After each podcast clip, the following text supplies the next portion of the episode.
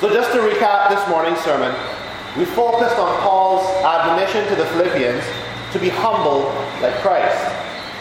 Paul had been charging them to be united, and so we learned that humility would be necessary if there was to be genuine unity among the Philippian believers. This humility would also require them to live selflessly, considering others as being more significant than themselves, and thus putting the needs and concerns of others above their own. Paul then wasted no time in pointing them to the Lord Jesus Christ as the prime example of humility. Christ displayed all the marks of humility perfectly, denying his own rights, lowering himself in rank and dignity, serving others. We saw that this humility led Christ into a state of humiliation that we know of as the condescension. We saw how Jesus emptied himself by taking the form of a servant, by taking on human nature. How he, as a man, became obedient to God the Father, even to the point of dying a humiliating death nailed to a cross. We saw how Christ served his people in the greatest way possible securing our salvation from the wrath of God, and by his stripes healing us, creating in us new hearts and making us able to humble ourselves before God in love and adoration, making us able to love and serve each other, causing us to have the same mind that Jesus himself had. So, exploring the truth of what Jesus did for us in becoming lowly to serve us has hopefully blessed us and encouraged us. And hopefully it has moved us to follow his example to serve our brethren.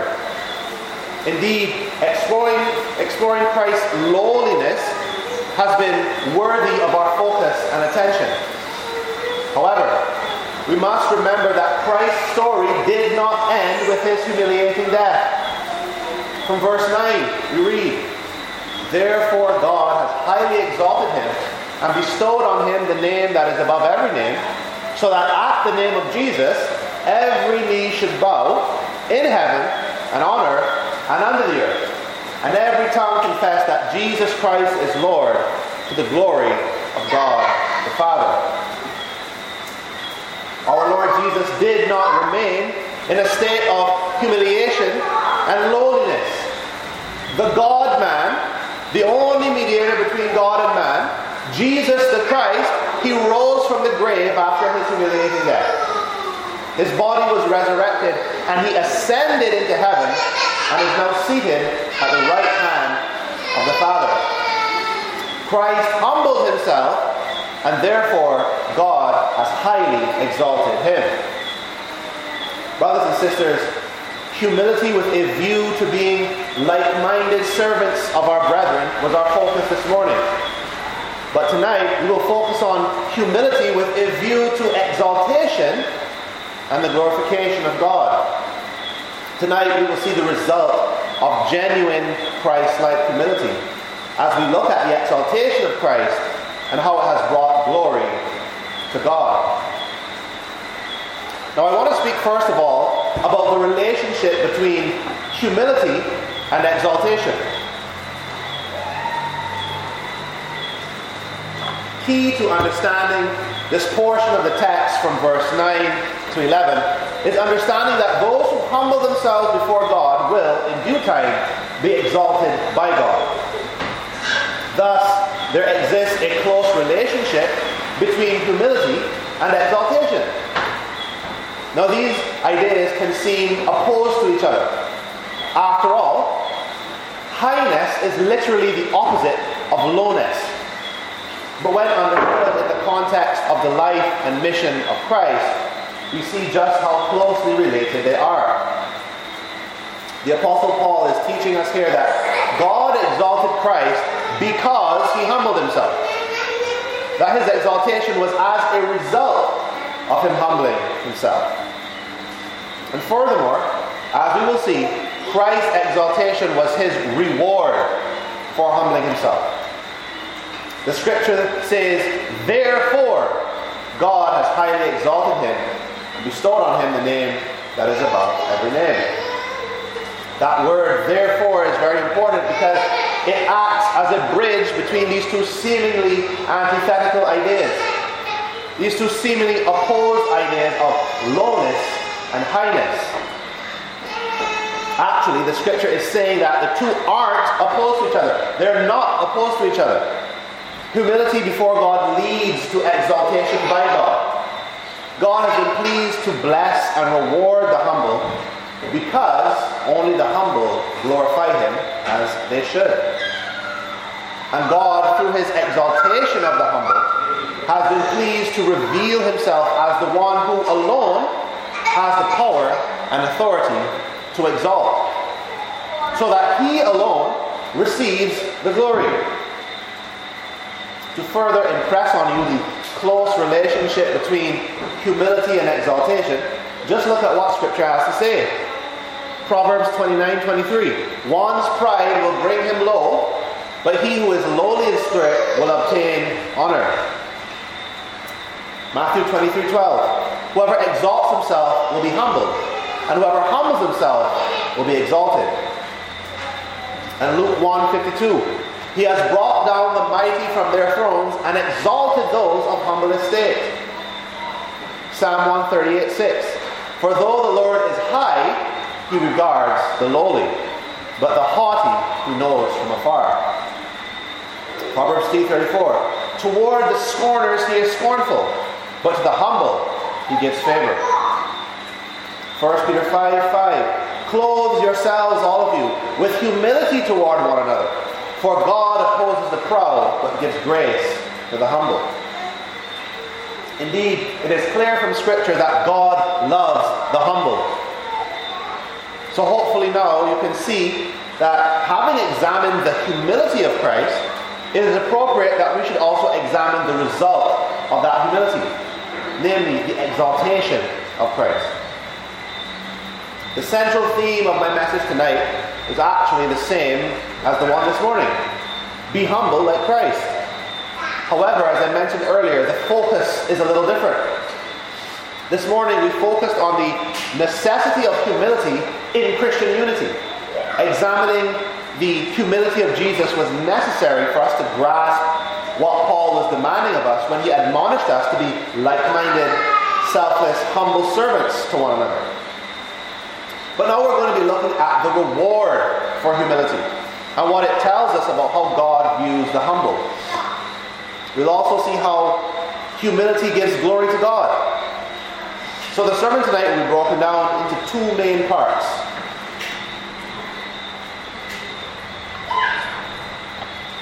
Number one, we have the nature of the exaltation of Christ. And number two, the cause and purpose of the exaltation of Christ. So, with all that said, let's examine the nature of the exaltation of Christ. Now, there are four commonly recognized distinct stages to Christ's exaltation. And those are his resurrection, his ascension, his seating at the right hand of God, and his physical return to earth. Resurrection, ascension, seating at the right hand of God, and return to earth. Now, one could preach whole sermons on each of these four stages, but a brief look at them will suffice for recognizing just how awesome the exaltation of Christ is. Firstly, the resurrection. Now, I'm sure all of us are familiar with it to some degree. But what is it that actually happened in the resurrection? Well, most of us would say that Jesus, having died, came to life again. That's a pretty simple answer. And it's not a wrong answer, but when examined more closely, we see that the resurrection of Jesus was much more than him coming to life again. When we consider it in theological terms, the resurrection is not simply the dead coming back to life. What if I were to make the claim to you that Jesus was the first person to be resurrected from the dead? Some of you might say, well, hang on a second. What about Lazarus? He was really dead and he really came back to life. As a matter of fact, it was Jesus who personally raised him prior to his crucifixion. So that proves that Jesus wasn't the first person to be resurrected from the dead. Well, to that I say, yes, Lazarus was indeed raised from the dead, but he was not resurrected from the dead. You see, when discussing those who are raised to life from the dead, there are two categories those who are resurrected and those who are revivified. Now, admittedly, searching a normal dictionary for these two words will yield no difference in their respective meanings. Both basically mean to bring back to life from the dead. But as I said, in the theological context, if you were to look in a theological dictionary, the two words have become distinct because they need to be distinct. Otherwise, you wouldn't be able to speak accurately about these two categories. Now, then, the obvious question is what's the difference? Well, here's the answer. Sometime after Jesus revivified Lazarus from the dead, Lazarus died again. After Jesus revivified him, Lazarus continued to live his life for some time. He aged in the way that we all do. He probably continued to experience illness and infirmity in the way that everyone does. And eventually, whether by natural means or otherwise, Lazarus died again. And how do I know this? Well, he isn't still around. There isn't some 2,000 year old man named Lazarus walking around telling us about how things were in his day. Also, the scripture gives us no indication that he was translated to heaven without dying in the way that Enoch or Elijah were. So the obvious conclusion is he died again and turned to dust like the vast majority of humanity. That's what happened to everyone who was ever revivified. The widow's son in the book of Kings, Jairus' daughter Tabitha, they were all raised to life but eventually died again. However, those who have been resurrected from the dead are raised immortal. They will never die again. That's the difference. That's why I said that the resurrection of Jesus was much more than him coming to life again. Romans 6, verse 9 says, We know that Christ, being raised from the dead, will never die again. Death no longer has dominion over him. Rather, he came to life again and there was a change to his physical body. To be clear, it was the same body that was beaten and spit upon and pierced. The same body that bore our sins and was nailed to a cross. That same body was raised to life again. But it had been changed. In fact, you could say that it had been upgraded. In the words of 1 Corinthians 15, what was sown perishable Rather, let me, let me say that again. What was sown was perishable, but what was raised was imperishable. What was sown in dishonor was raised in glory. It was sown in weakness. It was raised in power. It was sown in natural body. It was raised a spiritual body.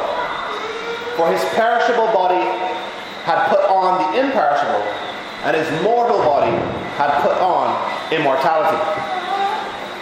So these two categories, the revivified and the resurrected, these two categories exist because the upgraded, imperishable, or resurrected body of Christ must be distinguished from the regular, perishable, revivified body of Lazarus and all those who were raised to life in the scriptures prior to Christ's death. Revivification was a gracious act of God used to display his power, to be sure but it was never meant to be our final hope. The renewed life is only temporary. Rather, resurrection is our hope. Resurrection means eternal life, which we will spend with God. This is our hope. So praise be to God that the scripture says that since we have been united with Jesus in a death like his, we shall certainly be united with him in a resurrection like his. Jesus will never die again, and neither will we. So now, all of you may be looking forward to your resurrected bodies and wondering what these upgraded bodies will be able to do. Well, I don't know. We see that after his resurrection, Jesus was able to appear and disappear suddenly from location to location. But was this a, a feature of his upgraded, resurrected human body? Or was this the manifest power of his divinity? I have no idea. And I don't think anyone knows. All I can say for sure is that our resurrected bodies will be perfectly suited to the new heavens and new earth. In any case, the significance of the resurrection is that it exalted Jesus and showed him to have power over death. It identified him as the one who has eternal life in himself, as the one who laid down his life and had the power to take it back up again. It also exalted Jesus as the only one who was able to pay the price for the sins of men. As Scripture teaches us, the resurrection was a sign that the payment for sin was accepted by the Father. So that was the first stage of Christ's exaltation. The second stage in the exaltation was the ascension. Jesus, having completed his earthly mission to redeem those whom the Father had given him, returned to the Father. After his resurrection, he appeared to many of his disciples, teaching them about the kingdom of God. Then, on the Mount of Olives, in sight of all his disciples, he rose from the ground into the sky until a cloud hid him from their view. The ascension is a very important stage in the exaltation of Christ for several reasons. It was a sign that he had completed his work and that all his labors had been accepted by the Father. Only now that it was complete could he return. It was a sign that his time of humiliation and lowliness was at an end. Because now, quite literally, he would be high and lifted up. No longer would his glory be veiled no longer would his majesty be hidden. Now he was being exalted. It's interesting to note, brethren, that the next time we see Jesus in the New Testament after his ascension, in John's vision, we see not an ordinary, unremarkable carpenter's son, but a terrifyingly awesome Superman with snow white hair and eyes blazing with fire and a booming voice like that of a raging sea or an enormous waterfall. This was a vision of the ascended and exalted Christ. The ascension signified his promotion to a higher office. His ascension from the earth signified his moving from a lowly life of sorrows as the sin bearing lamb to the office of high priest and king. The grim task of the suffering servant now complete, he would now be literally raised and promoted to the station of highest honor in heaven, enthroned as king. And now to the third stage of the exaltation of Christ, his seating at the right hand of God.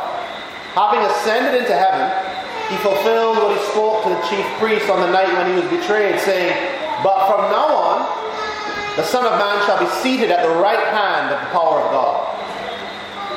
Jesus returned to his Father in heaven to be officially installed as King and ruler, having all authority and power.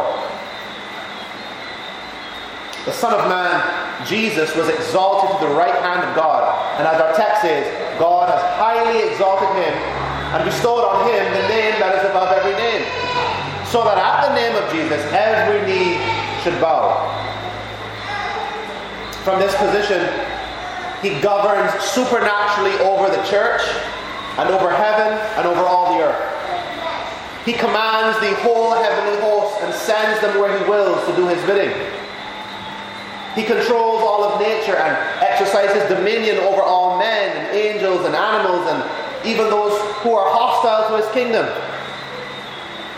From this position, he serves as high priest, having presented his once and for all sacrifice of himself to the Father for the continued outpouring of grace and blessing to the saints, continually making intercession for his people.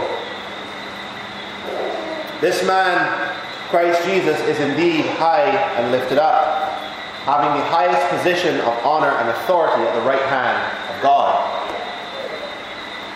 Now, I think many people may miss the awesome significance of this stage of the exaltation. And I think it's because, ironically, of the it's ironic because of the, the saturation that the gospel message has here in the West. We have gotten so accustomed to hearing about Jesus being God. So it's not really shocking to us that he should be at the Father's right hand as king and ruler. But realize though, Jesus is truly a man. So a man, an actual man, is seated at the right hand of God, enthroned in heaven. This is amazing. Let's examine this for a second. As I said this morning, Jesus is truly God and truly man. He possesses both divine nature and human nature. Thus, when we consider the exaltation of Jesus, we are considering the exaltation of everything that he is, both natures being exalted. Now, here is where we must be careful to avoid heresy. When we think about the divine nature being exalted at his seating at the right hand of God, it could only be in the sense of his rights as God being taken back up, whereas, whereas he had laid them down in the condescension to become a servant. It could only be in the sense of the resumed display and showing forth of the divine glory that he had with the Father before the world began. With respect to Jesus' divine nature, it cannot be said that any new glory or any new status was gained in this or any other stage of the exaltation. And this is for reasons that we talked about this morning. God has eternally been infinitely glorious. God does not grow or shrink. And nor do any of his attributes. He does not change. He stays the same forever. So that is how we are to think about the exaltation of the divine nature. It is in the resumed recognition and resumed display of power and glory that always was, but was veiled and hidden while Jesus lived among us as a servant of the earth. It's in the taking back up of divine rights that were always possessed but set aside during the time of his humiliation.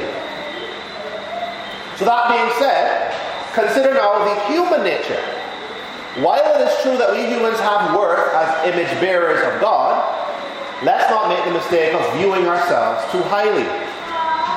After all, we were made from the very dust and dirt of the earth. The stuff that we and the animals walk on.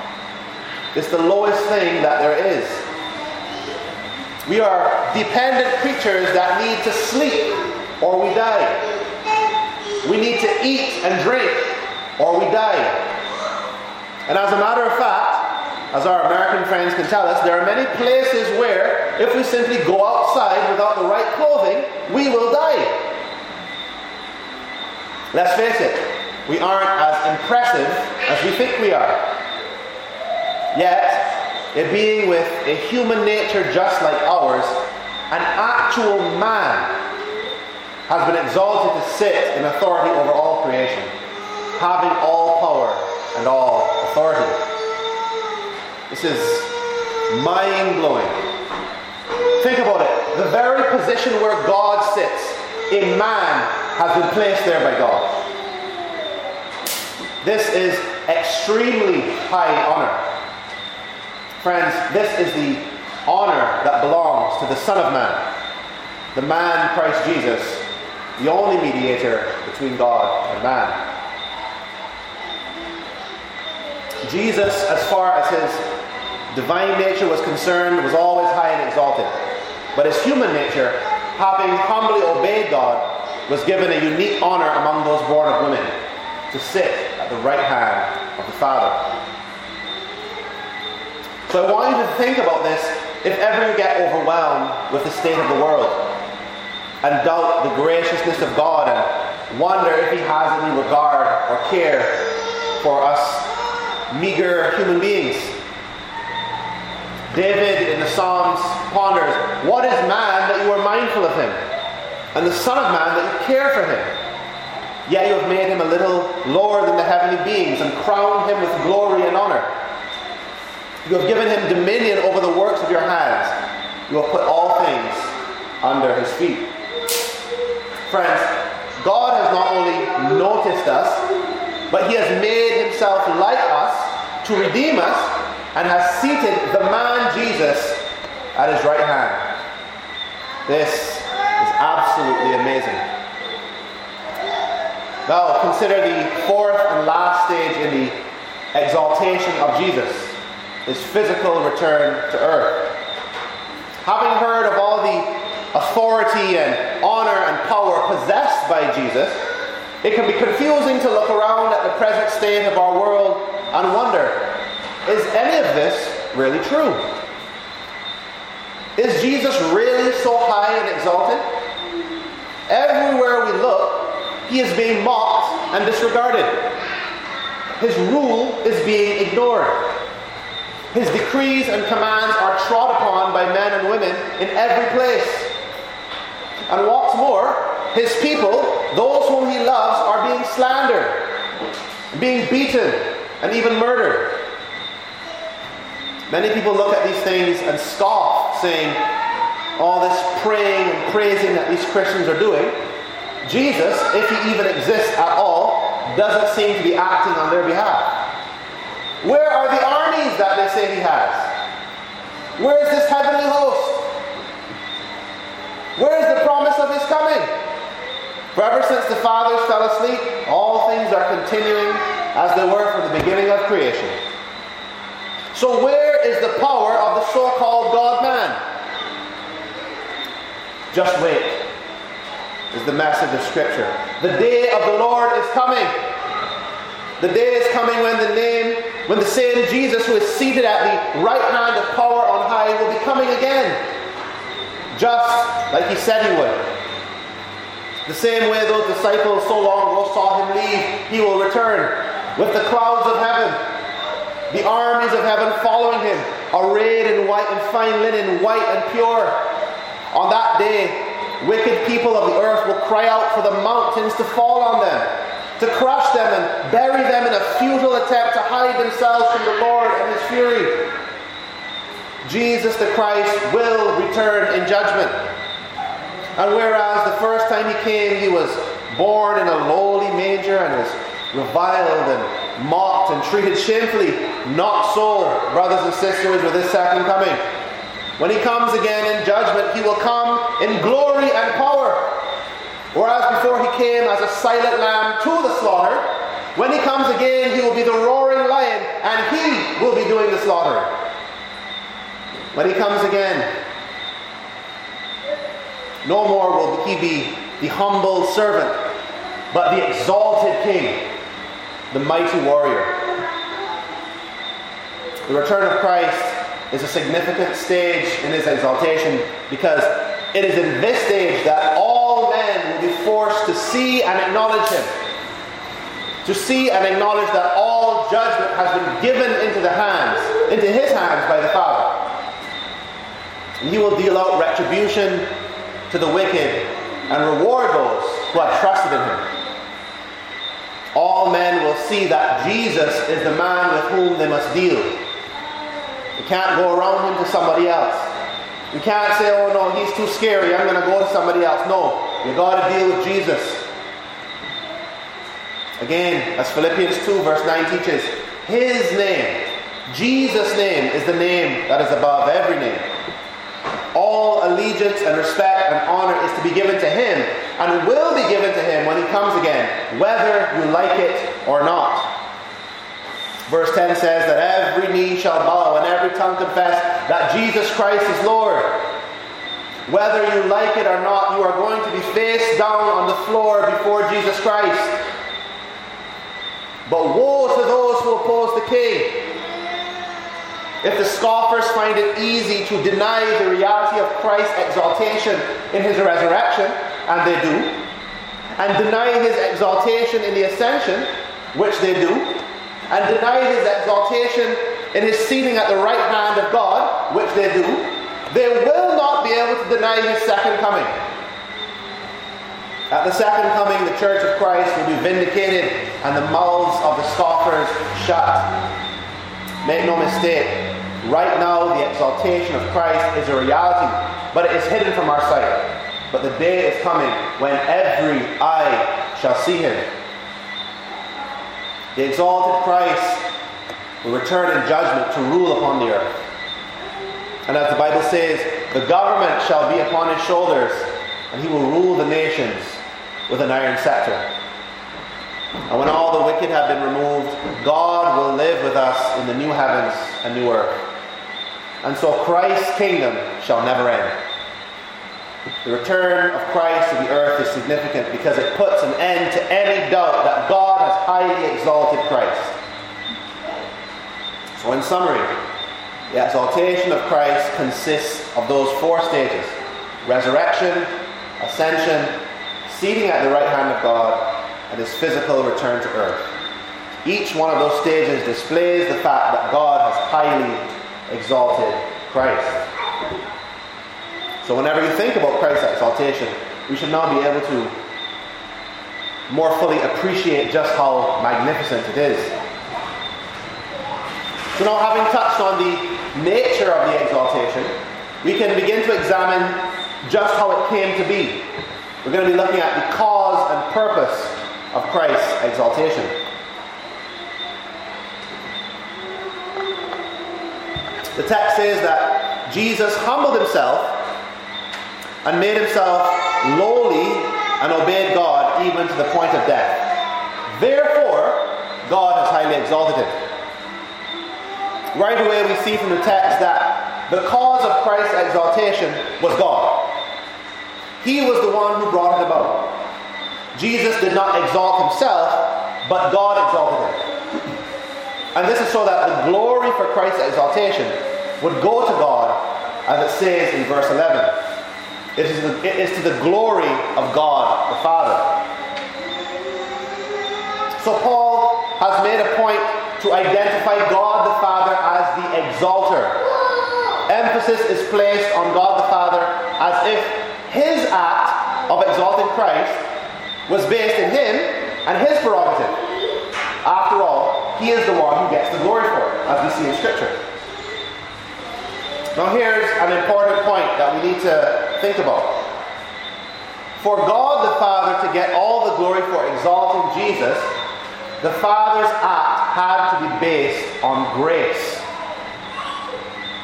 His grace being the things that he does, not because he owes anyone anything, but because he chooses to do them even though he doesn't have to. When God acts out of his grace to give someone something, the person receiving cannot say that they earned or deserved whatever it is they're receiving. Grace cannot be earned. Otherwise, it wouldn't be grace. Let me give an example. If you and I were strangers, but out of grace I gave you a million dollars, then the glory for that would rightly go to me. Everyone who heard about it would say, Wow, what a generous guy the focus wouldn't really be on you because you did nothing but receive somebody else's grace. You received something that you didn't earn but was given to you freely. Thus, the text says that Christ's exaltation was to the glory of God the Father because he was the gracious giver. But now we have a little bit of a dilemma. Because the scripture presents Christ's exaltation as being the result of his humility. Christ humbled himself and obeyed God, and therefore God exalted him. Christ's exaltation seems to have been earned by his humility and not as a result of the Father's grace. Going back to our analogy and modifying it a bit, it's as if rather than being strangers, I was your boss.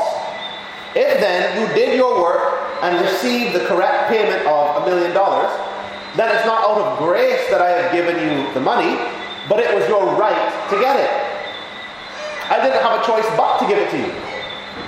In such a case, the glory would go to the worker for having worked so hard and earned so much. So, likewise, Christ is presented to us as having worked for his reward, his obedience, his humility. Yet the text says the exaltation of Christ was to the glory of God. So, what do we do here? The question is Did Christ earn his exaltation, or was it graciously given by God? The scripture presents both as being true. But this is a dilemma because they can't both be true, at least not in the same sense. On one hand, if Christ's exaltation was based on God's grace, Christ would not be able to claim it from the Father as his right. Gracious gifts cannot be earned. They cannot be claimed as a right. And on the other hand, if Christ's exaltation was earned, then Jesus would have every right to lay claim to his exaltation, and it would be to his glory as opposed to the Father's. Just like the million dollars, it would have been what he worked for and deserved. So it would be his doing and to his praise. So, how can the exaltation of Christ be based on both grace and merit.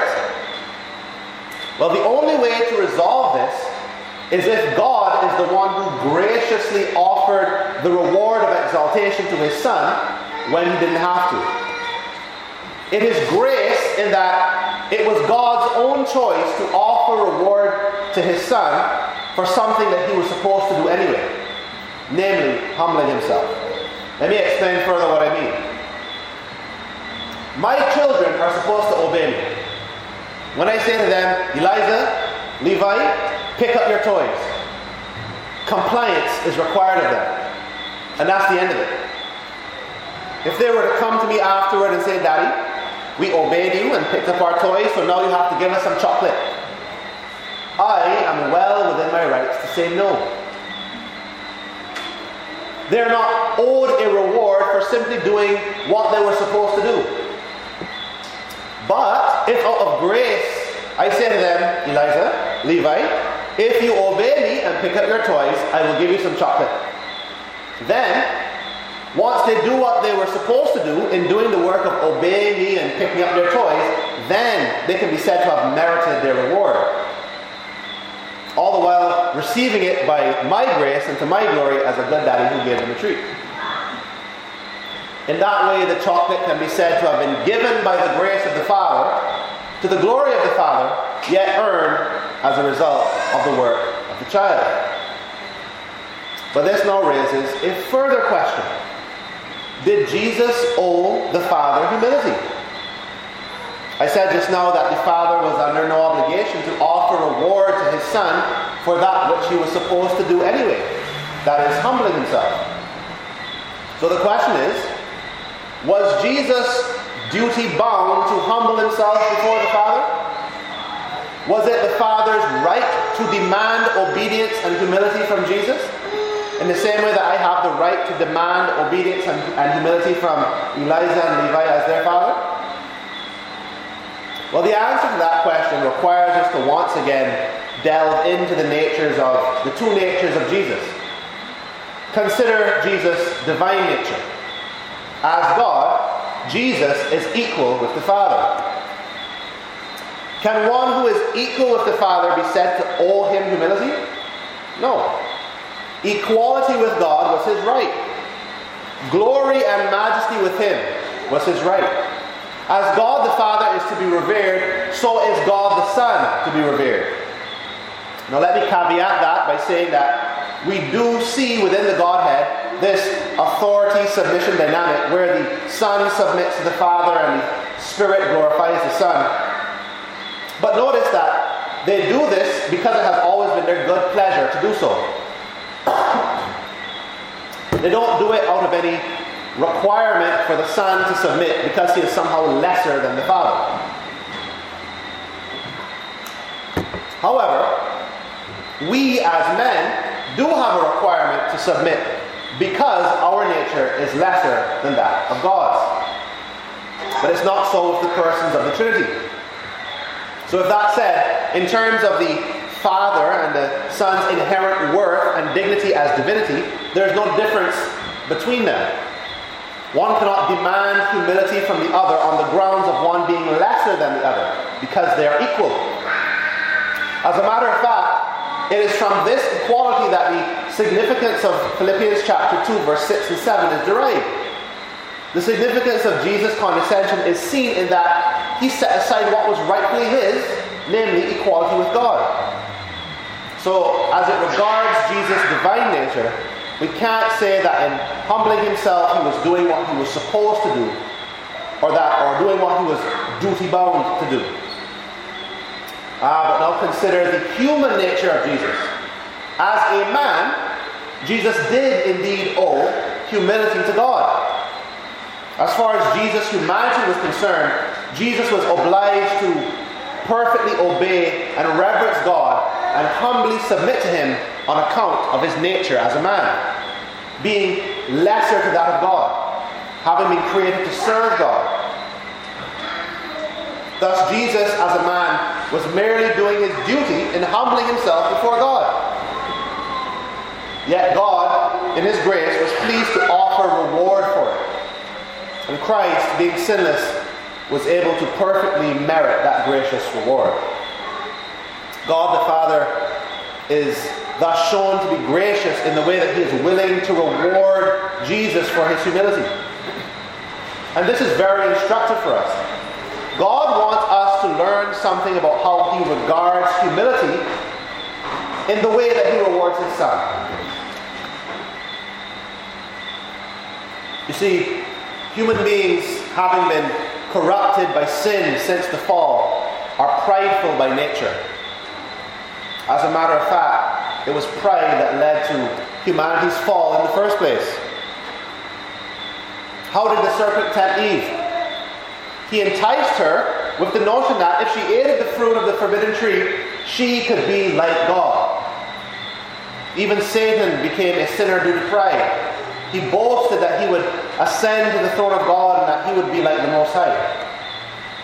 Likewise, we in our sin are prideful by nature, seeking to elevate our own will and desires and purposes above those of God. Sinful people thus despise genuine humility, seeking only to be boastful and not valuing lowliness and self denial. Even when sinners seem to be displaying humility, the truth of the matter is their motives are not pure. And how can they be? Their hearts are deceitfully wicked. What they think is humility is really just pride in disguise. Some people even boast about how humble they are. How ironic is that? And yet others perform acts of humility only because it makes them feel good. It's still at the core of it all about them. Those who have not been saved by Christ despise genuine humility. Thus, they disregard it. They want nothing to do with it. But God reminds us of its value and how much He loves the humble. He reminds us by the way He rewards those who are humble.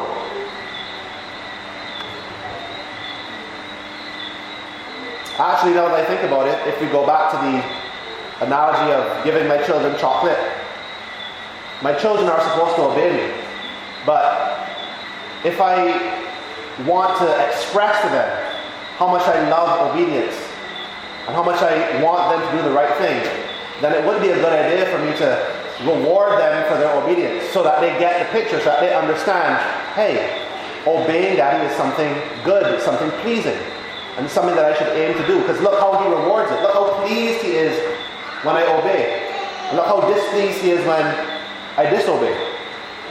And that's what God is doing here by, by showing us how He rewards humility.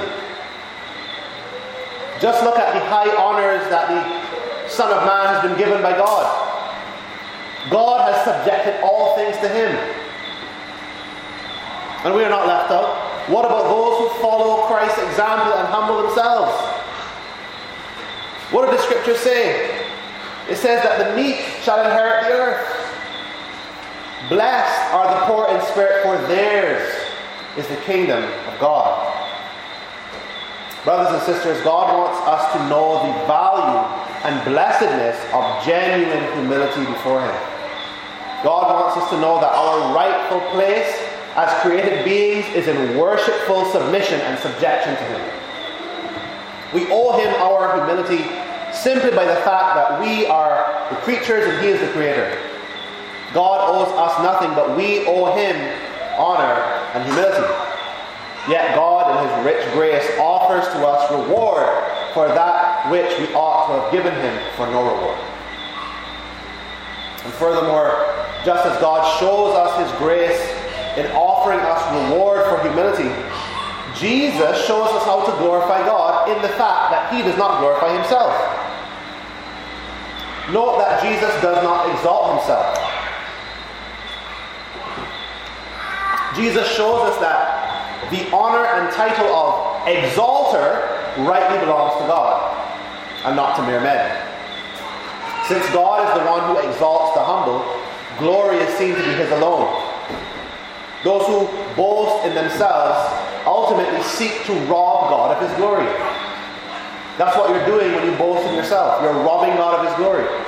All who boast in themselves ultimately seek to dethrone God and enthrone themselves, just like Satan. But far from robbing God of glory that rightly belongs to him, our very purpose in life is to bring him glory, to ascribe glory unto him, to recognize and acknowledge that which has always been true, that God is the one alone who is worthy of all honor and praise. We need to remember that the goal of Christ when he came to earth wasn't only our redemption. Actually, I can go as far as to say that it wasn't even primarily our redemption. As Pastor John taught us a few years ago, in actuality, our redemption is incidental in the grand scheme of things. So, what then is the main point for the existence of all creation if it isn't us and our salvation? Ultimately, primarily, and centrally, it is the glorification of God.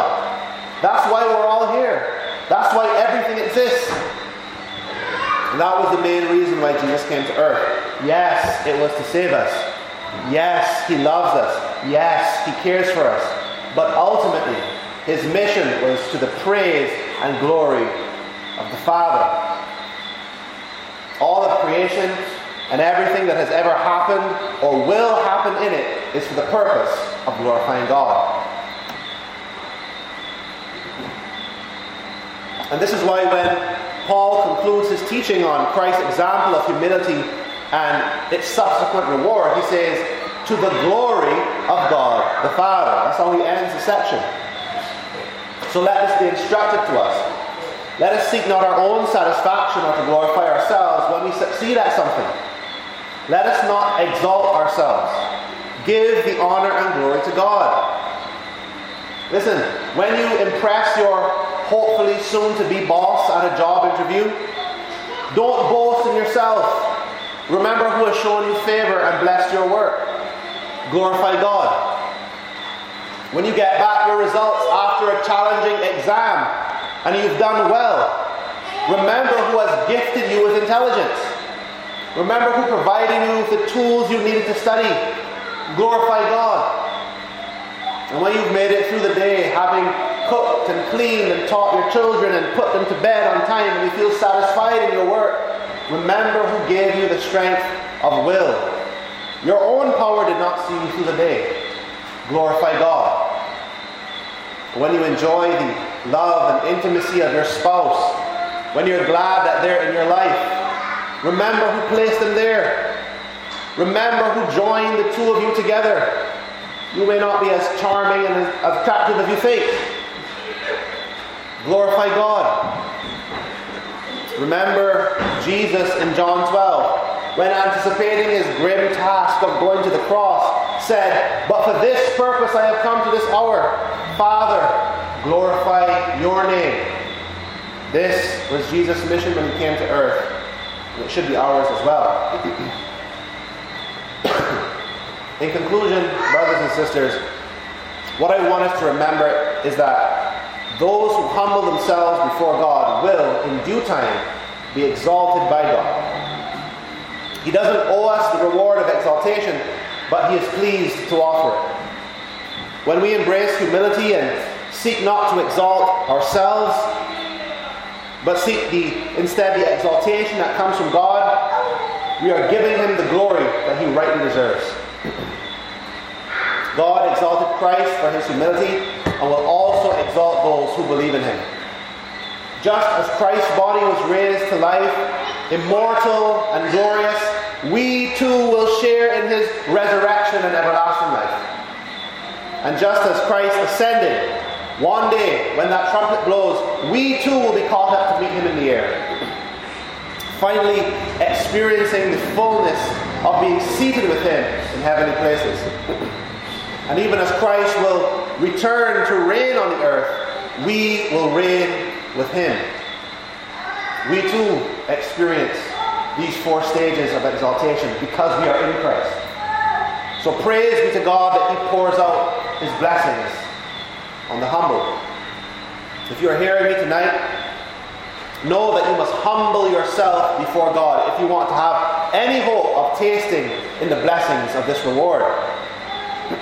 If you are not a believer, recognize that you are a sinner in need of a Savior. Recognize that God's wrath is waiting to be poured out upon you on account of your sin. Do not boast in your own perceived goodness. The scriptures say that there is none righteous, not one. Do not allow your pride to fool you into thinking that you are better than you are. If you would call yourself a believer but are still trusting in your own effort and good works to save you from your sin, repent and humble yourself before God. Only the righteousness of Christ is sufficient to remove the wrath of God from upon your head. Your own righteousness is as filthy rags. And it is the height of pride to think that you could appease God's holy wrath by your feeble efforts done with impure motives. Stop trying to be good enough to be accepted by God. You will fail. Instead, recognize your failure and turn and trust in the finished work of Jesus Christ done on your behalf. Then go and do your good works out of appreciation and love for God. Humble yourself before God. Take your prideful trust off of yourself and believe in His Son. Believe that He really was the Son of God, that He really lived and He really died upon a cross to bear the sins of all those who would put their faith in Him.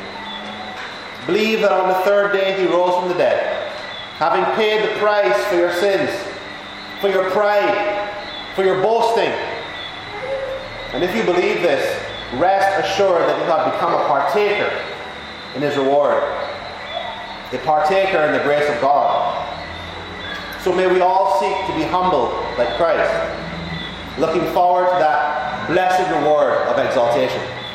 All the praise and glory of God who has richly blessed us in Christ.